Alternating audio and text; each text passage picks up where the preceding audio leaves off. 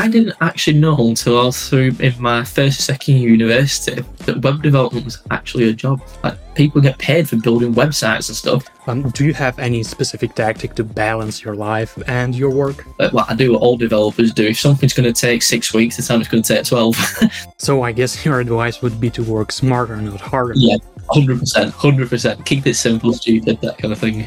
and speaking about craziness, that extra feature in the future, and then it turns out that feature's never even going to be added anywhere. Uh, one of the buzzwords is AI. They just love saying, "Oh, can we use AI to do this?" I'm like, I don't know, I don't think so. Hello, everyone. Today on GoComment's podcast, we're having a web developer, Ashley Allen, and we're going to talk about his experience as a freelance developer, how to manage work life balance, and establish effective communication with clients. Hi, Ashley. Thank you for coming on this podcast. We're happy to have you. So, can you please tell us a little bit about yourself? So, I'm Ash Allen, um, or, or, Ashley Allen, whichever one rolls off your tongue easy at the time. I'm a I'm a freelance web developer in the UK, um, and I basically just build applications and software with Laravel.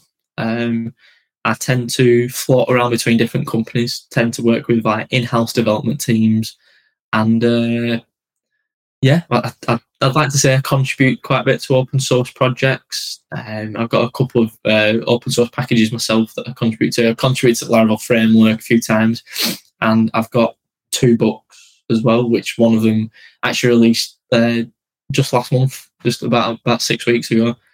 So yeah, that's kind of me in a nutshell, I think. Wow, you also write books. Haven't seen a lot of developers who do that. Yeah, it, it is it, I think it's because um, I've I've got a I've got a blog that's got like over hundred articles or something like about Laravel and PHP and stuff like that, and, and I kind of enjoyed writing articles, and I thought like, oh, maybe I should have a crack at writing a book, see what happens with it. So I kind of put out a bit of a test, like test it on uh, Twitter, saying like, is anyone going to be interested? And um, yeah, it just spiraled from there really because I enjoy writing. I'm I'm a bit of a weirdo like that. I really enjoy doing it, and, and it breaks up that kind of the the kind of tedious coding all the time. Like I get to do something slightly different, so it, just makes my life a little bit more varied. Uh, still in the same area, but slightly different. And uh, people, yeah, seem to like the book. Well, books, should I say? So sold just over a thousand copies. So I'm quite quite chuffed with that I didn't I didn't expect to ever do anything even close to that. I'd have been happier for the sold ten copies. So um, yeah, I'm dead happy. Well, congrats on your success. It's really cool that you have this passion and it also benefits other people. How long the writing process took? That is a really good question. And usually, if I'm doing like freelancing work, I would be recording my time all, all the time. So I can set, sort of like send off my invoice and a timesheet and stuff. And I didn't do it for writing the book. And I really wish that I had done because I'm not actually sure how long it took me. I'd a long time. I reckon if it was to be like a nine to five job, we're probably talking at least a month or two. I, think I, I'd make a guess, but I did it over the space of like nine months or something, like doing the weekends and evenings. so, um, yeah, probably. Yeah, I'm going to make a guess. Six to eight weeks full time work. So it was quite full on, but it was worth it. I enjoyed it by the time I got to the end. So and did somebody help you with the books, or you did everything yourself? Uh, uh, so I, I did the bulk of it myself. So I did all the research and the writing and stuff like that. But I had a couple of people who were unbelievably amazing that helps out. So I had a, a guy called JD Liam who did the proofreading for me. And he sort of just went through it and got rid of all my typos because there was a lot of typos, um, and, he, and he fixed things for me and made it sound a little bit nicer. Uh, Sam Carré, who was the guy that I wrote the book, this one I just recently written about, someone called Saloon, and uh, he's the guy who actually made Saloon. So I got all his expert insights into that sort of thing. So he uh, helped me with that. And my wife, called Jess, she's the person who did all the graphics for it, and uh, she helped me get it on Amazon and stuff like that, and designed the cover, helped me with the website. So even though my name is the one that's on the cover, it was definitely like a, a, sort of group effort sort of thing. So I appreciate everyone's help with that because I wouldn't have been able to do it on my own. So It's really cool that you have people around you to help you out. Uh, but let's circle back for a bit. And I wanted to ask you how you started in web development.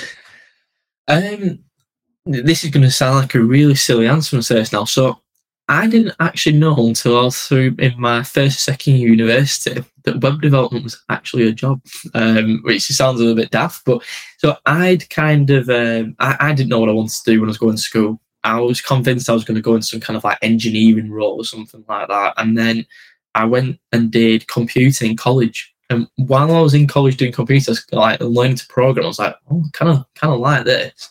I went on to, I kind of changed completely what I wanted to do. Went to university and went and did computing and started messing around with different programming languages. And we we messed with like C and C sharp and Java and stuff like that. And I weren't, I didn't quite enjoy it, but then I started touching on PHP. And there was just something about it. I just really enjoyed it. I, I, I couldn't tell you why. I've tried to think about it before, but I just something just clicked in my head when I was using it. So I was on the lookout for like PHP jobs, and I was like, oh wait, like people get paid for building websites and stuff. It's like that's literally what I want to do. So I started looking out, and then someone got in touch with me, a recruiter, when I was coming towards the end of my master's degree, and basically said, we've got a job in this certain town, and the town is where I wanted to move to at the time. And um, and I thought this is perfect. So I got in touch with the company, and I ended up going through the recruiter, and I ended up getting the job. And they used Laravel. Heard of Laravel. Um, I'd seen bits of it, but I'd never actually used it. So I kind of fell into it by accident. I just started using it. I was just like, whoa. um, it just, everything just seemed to click into place. I really enjoyed using it. Um, and it, and, it, and it was a great job as well. I, I really enjoyed being there. Um, but I think I think my passion just grew through being there just over time, really, and I just kind of stuck with Laravel and just I've just not moved away from it yet. so yeah, that's really cool. It feels like a happy accident. Yeah, yeah, yeah. it seems that following your passion paid off. Yeah, because I don't know how it happened. Like, it, maybe if I'd have got a different job, I might have specialised in something else completely. Because um, I always think about that. I always think I, I, got really lucky that I fell on my feet basically, um, and just fell into it accidentally. But yeah, I, I wouldn't change. My, I don't. I'm not. I don't regret anything. I enjoy using Laravel. Love it. So I'm, I'm cool with it. What was the most challenging project in your career? or maybe just the project you like the most? Um, aside from my books, which they're probably the two things I'm probably most proud of, but they're not quite like web development projects. I'd probably say I, I because I tend to work with like in-house development teams. I don't really tend to take a project from start to finish. I usually join like halfway in the middle, and then I'm kind of like the extra pair of hands to try and get it over the line. But um, I, have worked on a lot of exciting projects. I'm just trying to think if there's one of them that stands out the most. I'd probably say the very first company I worked for out of uni. I really enjoyed it. It was um, it was a, a crisis communication system, so it's to be used in like the events of like floodings, terrorist attacks, things like that um, down in like London and stuff like that, and uh, it had like telecommunications involved with it. It had like a, a, live chat involved with it. It had like safety stuff involved. It was just there was something about it. It seemed to touch on lots of bits of technology. I really enjoyed working on it, but also I liked the fact knowing that it had an impact on human lives because sometimes you build projects and they're kind of like vanity projects. Um, just, they're just made just to make money. Whereas this, uh, I saw like, um, um, by the way, there's nothing wrong with that either. um, but but I like the fact that it had like an effect on people in real life and could potentially save lives and stuff like that. Um, so that, that, I, I've always I always have a special place in my heart for that. So for that project. It's not often that people get to work on projects that have real impact, especially yeah. in the age of the internet, where it's easy to forget that there is an outside world. Uh, but you also mentioned that it was your first job.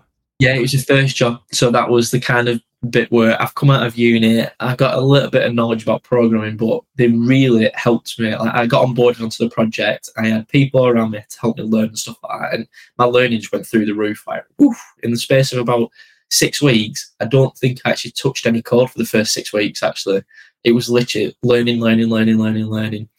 Um, my head hurt at the end, of every single day, um, but but in a good way though, because I've been learning so much stuff. And then by the time I ended up actually getting stuck into it, it was yeah, it was really good. It, I think it set me off on like quite a nice trajectory for the next couple of years after that. So I enjoyed that. Yeah, well, when we learn, we all make a lot of mistakes. So I wanted to ask you, were there any mistakes that you did that had a very big influence on you and your career? Yeah, I mean, I can't think of a specific example of one thing, but I can think of something I know that I did a lot, and I'd probably say I still do. I'd like to say I don't do it as much, but uh, basically over engineering my code. Um, just just trying to tackle a small little problem and kind of trying to think, well, oh, in three years' time, it's going to have to do this, so I'm going to write it like this, and then I'm overcomplicating the code to do something really simple, something that could be like one or two lines ends up becoming like 30 or 40 to try and sort of bridge the gap up until we need that extra feature in the future. And then it turns out that feature is never even going to be added anywhere. So I've just added loads of extra code that I've got to write. I've got to, other people have got to read. I've got to maintain it. I've got to write tests for it. Uh, I'm just basically making my job more complicated. Um, and I feel like that's a mistake that a lot of people make, especially when you're newer, because you feel like that's the way to do it. Uh, and and you, I, I, think it's because a lot of people see things like um, see like Laravel, and they they look at the code in Laravel, and Laravel's built to tackle like lots of different problems because it's a framework. It's what it's supposed to do. So I think people think, oh, well, I've got to get my code to do that as well.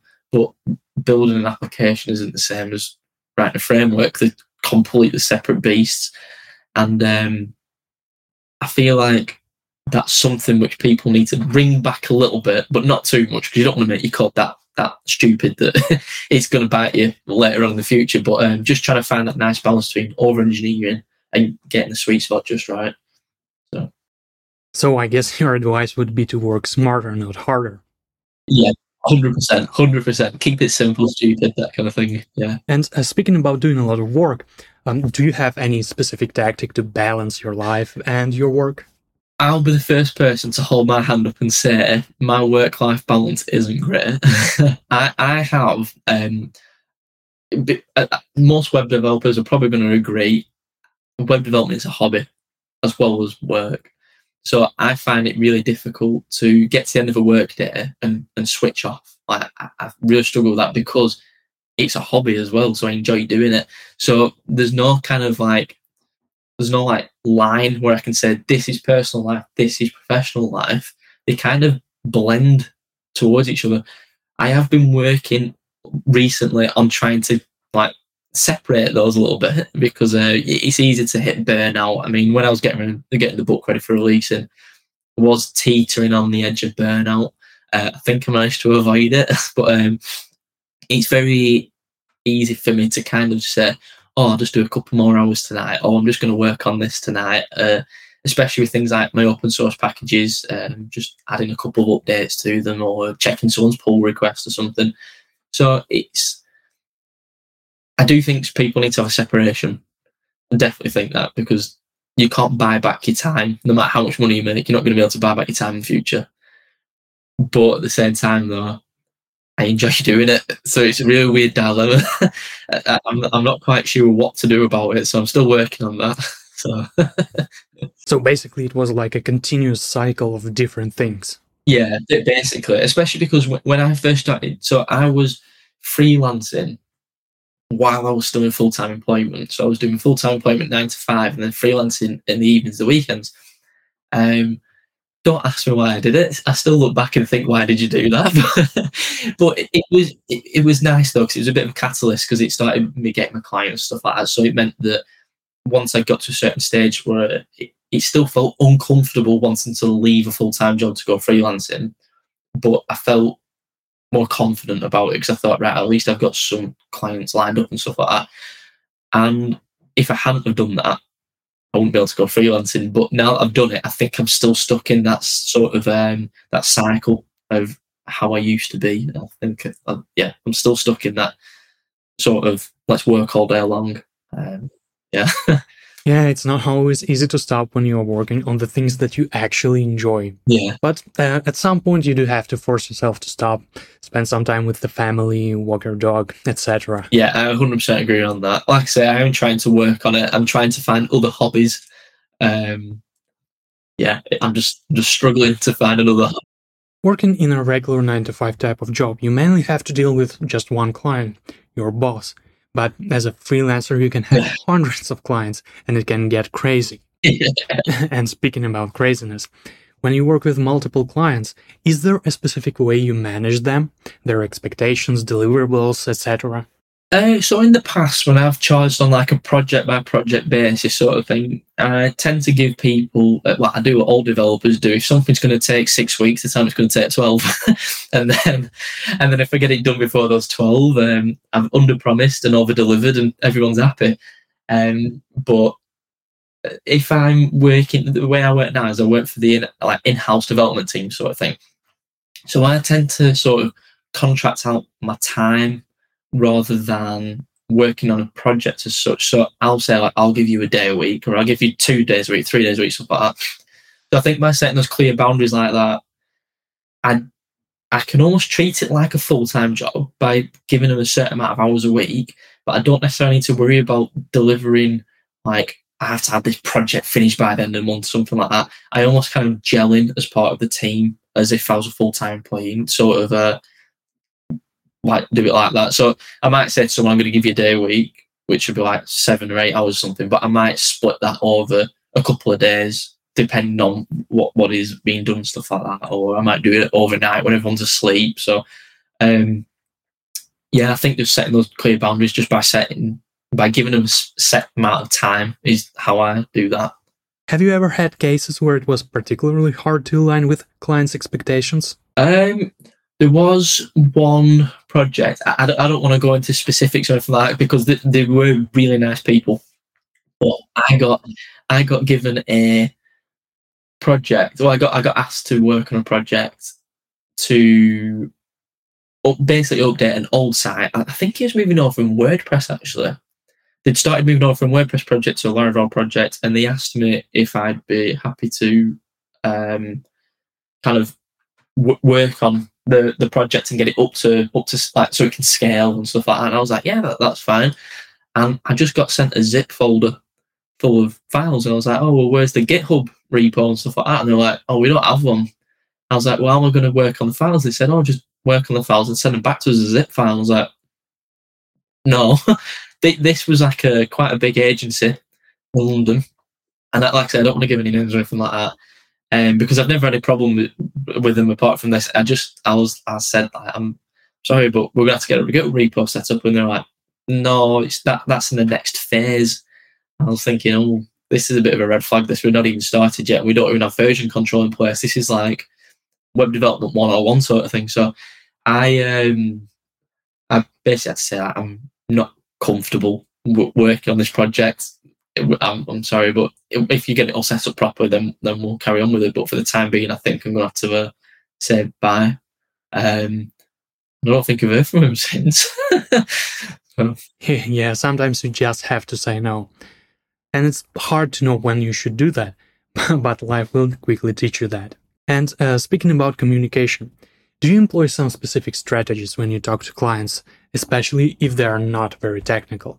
Um, that's a good question, actually. Oh, so I'd say I'd like to think I'm quite good with analogies and stuff like that. So I try if I'm speaking to a client that I can kind of see them glazing over, and you can tell that they haven't got a clue what I'm on about. I like to use like a real life analogy, something that they can relate to, to try and explain what might be going on sometimes. Because I think having some technical knowledge, even for like a manager who has nothing to do with like programming and stuff like that, feel like just having just knowing what the keywords mean can make a massive difference in the communication between me and them. So I like to try and um, explain things, but not too much because they've got other things to do. They're not they're not bothered about it, are they? But but just so that I can get expectations across to them, stuff like that. But if if you need the technical knowledge, the technical knowledge is going to get fired over to them so that they've got something to fall back on or refer to somebody else, stuff like that. Um, yeah, I, I, think I think just being able to understand what someone knows is really useful. Um, trying to think of the best way to describe it. Um, yeah, I, I think you just tailor tailor what you're saying depending on what they know. Because sometimes I've spoken to some project managers and they're on the ball, like they know the stuff. I've spoken to some that have even been web developers and they've moved into like project management. I've spoken to some that do not have a clue, and it, it, they're usually the ones that are most difficult to talk to. Uh, they're usually the ones that end up asking for the craziest, craziest features, and you're kind of like, no, that's not going to happen. That that's not how it works. Um, uh, one of the buzzwords is AI. They just love saying, "Oh, can we use AI to do this?" I'm like, I don't know. I don't think so.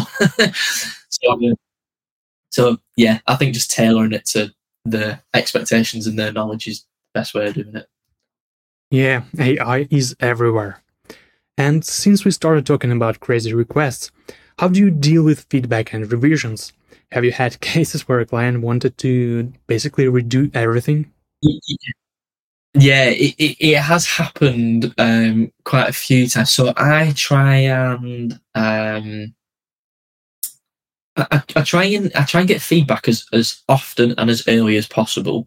So I don't really tend to build websites as such anymore. I tend to do more like the like web applications stuff like that. But back when I was doing the website stuff, I would send feedback. Well, uh, so, yeah, sort sort of like a here's where I'm at. Here's what I'm going to work on next week. Every single Friday, just to keep the client in the loop of just so they know where they're at, so they know where where the money's going really and stuff like that. Um, I would also always keep a staging site up so that they can see everything that I'm doing. So every single day, I'll push up at the end of the day latest changes, and they can go on any point and see it. I did have, oh, I have had clients in the past, uh, multiple, that have almost said, "Oh, change my mind. Can I ask for? Can I get this instead, or can I have this instead?" And I, I don't necessarily have like a yes or no rule I will kind of, if it's a big change, then no, like you, are not having it. You've not paid for it. Like we've got to set boundaries and stuff like that. Because likewise, I wouldn't turn around and do the same thing to them. But if it's going to be like a copy and paste job and it's going to take ten minutes to do, like, and they're a nice person, they've asked nicely, I'm, I'm, I'm cool with that. We, we got some feedback. It's what they want. It's going to keep them happy. Because at the end of the day, after I've deployed a website, that's not it. That's not like the end of the business relationship. They're going to potentially come back for further changes in the future. And if I've been a bit of a, uh, I don't want to swear, but if I've been a bit of a bad person with them, or something like that, or a bit arsy with them, sort of thing, then I don't want to. Um, they're not going to come back to me in the future, and they're not going to tell people about me and stuff. So just having a bit of bit of leeway, a bit of give and take. But with the in-house development that I tend to do more now, I'm constantly getting feedback, like in the sense of like pull requests, code reviews, stuff like that. So, and, and I'm always I'm always talking to people. You ask any client I've ever worked with, they'll be sick of hearing from me because I'm constantly pestering with questions and stuff. But by me asking those questions early and often, it means I'm not just going to get to the end of like a six week block of work and go, here you are, and they're like, I don't like that. so I, I just try and uh, I try and appease them as, as early as possible, really. So. I like to think of myself as a little bit of an advisor sometimes. So if someone comes to me and they say, I want my web page to be this, this, this, and this, if I look at it and say, Are you sure? Like, I will question it. I will basically, I will give them like an example of maybe if it comes into like the UI sort of things, I'll be like, Are you sure? Like, there's research showing that this would be better than this. And most times people will take stuff like that on board because they'll turn around and go, I didn't know. Thanks for telling me. Yeah, go, let's go with your idea instead. But there are some times when clients are turning around base with in, in a nicer way, they basically said, I don't care. It's what I've asked for. Do it. So I like to remember I need to stay in my lane because I am at the end of the day giving them a service and it's what they've asked for. It'd be like me walking to a, a, a shop to go and buy a new t-shirt and it's bright pink or yellow spots all over it and they're saying, are you sure you want to buy that? And I'm like, yeah, this is what I want. It's like, they're, they're not going to bother. They're just going to sell it there. So, and that's no offense to anyone that has a bright pink or yellow spots t-shirt, by the way. But um, it, it's just, um, you've got to know when to say, okay, just, yeah, whatever. It'll kill you inside. It hurts. You almost feel like they don't trust you. But it's what they're paying for, and it's what you're getting paid for at the end of the day. Because there's a certain point where you can't argue with them anymore. And all it's going to do is just damage your business relationship with each other. I think the best thing is just to offer them the advice. They don't take on board. That's their own fault. It's the it's their own business that they're damaging, not yours. And there's you can't do anything else apart from advise them. I think. I really like what you said about providing a service. Sometimes you might want to do something differently, but ultimately the client has the final say, even if you have to do something that you wouldn't want to put in your portfolio. yeah, oh, there's de- there's definitely been cases of that when I've I've left things off my portfolio that because I'm kind of like, oh god, no, I don't want that. I don't want people to think I've done that. So, yeah. Have you ever had a situation with a client where your relationship started to break down? I, I think I think so far, especially, I think I've been relatively lucky that most of my clients have been okay.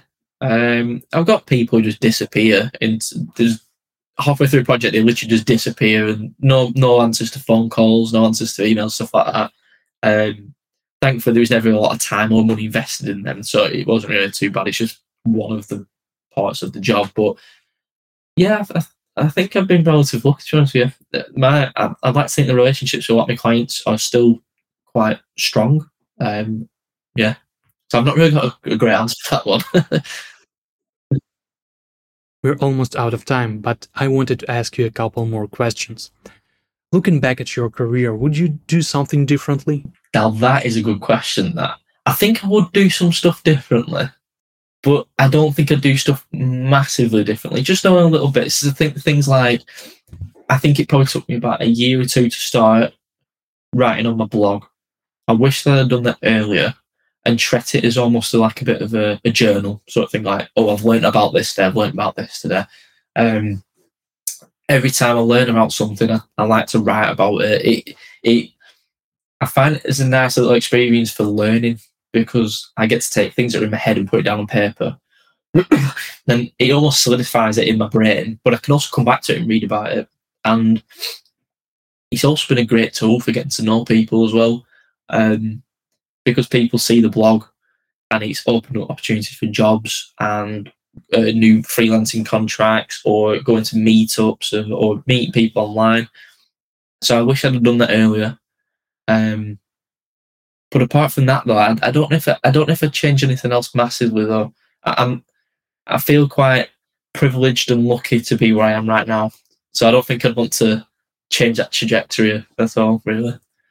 And what advice would you give somebody who's thinking about becoming a web developer? Um, there's probably two pieces of advice I'd give. The first one is you're to get imposter syndrome.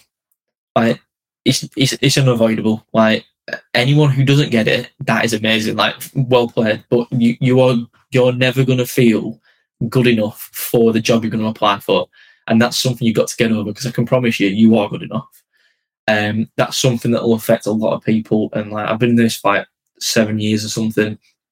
That feeling has never left. Like it, because every time you step up, you're to get imposter syndrome for the next level sort of thing, and it, it just chases you constantly. But I think I'd say for someone who's getting into web development, like uh, uh, as well as like learning the fundamentals and the basics, know, to get a job, I'd say focus on immersing yourself in the community. Read blog posts, sign up for newsletters, uh, watch videos. Um, you spend five minutes in the morning just going through like Twitter or LinkedIn or where, wherever it is that people that you're interested in tend to hang out. Comment on the stuff, uh, get to know them, stuff like that. Like you, it's not about. It's not always about what you know. It's about who you know. The amount of times that I've been offered jobs from people said, "Oh, I've just seen your stuff on Twitter. Oh, I've just seen your stuff on LinkedIn." Like that helps massively because it just gives people, it gives recruiters and employers confidence, and clients as well. So it just gives them confidence that you know what you're doing, and it it gives you a little bit of a like it kind of affirms that in your mind as well. Kind of lets you know you know what you're doing. You are good enough, and uh, I feel like that's a really good way of learning fast and just setting off on a really nice trajectory for Uh, carry on learning, to keep learning, keep learning, keep learning, because you'll impress everybody if you do that as well, which is great. It's really good getting good uh, client feedback and stuff, and you only get that by progressing all the time, really. So That's what I'd say. And now it's time for the last question. Well, not really a question, but would you like to plug your blog or maybe tell people how to find you? Um. Oh, okay. So I've got a, a blog. it's ashallendesign.co.uk uh, slash blog. It's a blog all about Laravel, and PHP, web development, stuff like that. Um, I've also got two books. So the first one, uh, I, like actually, I've got three books, but I'll come back to the third one soon. Um, the first one is Battle Ready Laravel, and it's it's a guide that's split into four parts about uh, auditing, testing, fixing, and improving uh, Laravel application. So the the point is you can take it from the start to finish on existing projects to hopefully improve the quality of the code. And it's also got some tips in there for when you're starting your next one, like things to avoid, make things to do to write it really well. Um, there is also uh, consuming APIs in Laravel, and that teaches you all about consuming APIs in Laravel.